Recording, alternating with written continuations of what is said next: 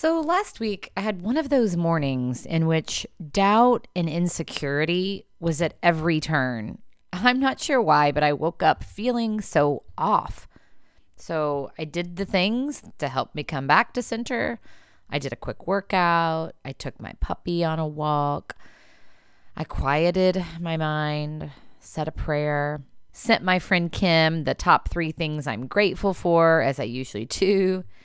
And I still felt this, ugh, this insecurity around me. I was really doubtful about everything, about my ability to be a good mom. I had some insecurities around am I leading my team well? Am I doing everything I need for my business? And as I sat down to share my daily dose of leadership on LinkedIn, as I typically do, I was overcome with this feeling of this is stupid. Nobody cares. But I posted it anyway the message was honest, vulnerable, and real. So I decided to trust that and push past my thoughts of insecurity. And then two hours later, literally almost on the dot, I got this LinkedIn message from a woman named Sonia, who to me is an angel with an important reminder. And her message said this Hi, Andrea.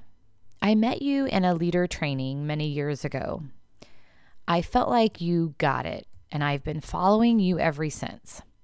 I just wanted to take a minute to say how great your messaging is. Motivational folks often don't seem real, but you do. You come across as authentic and just a normal person that cares and wants to grow.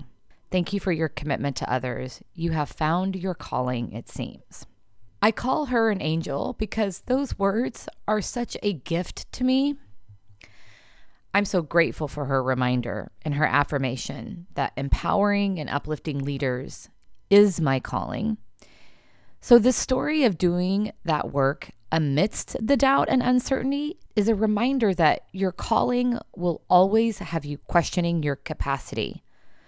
Most of my leadership is with a gulp and a sigh, and I don't really ever know what I'm doing.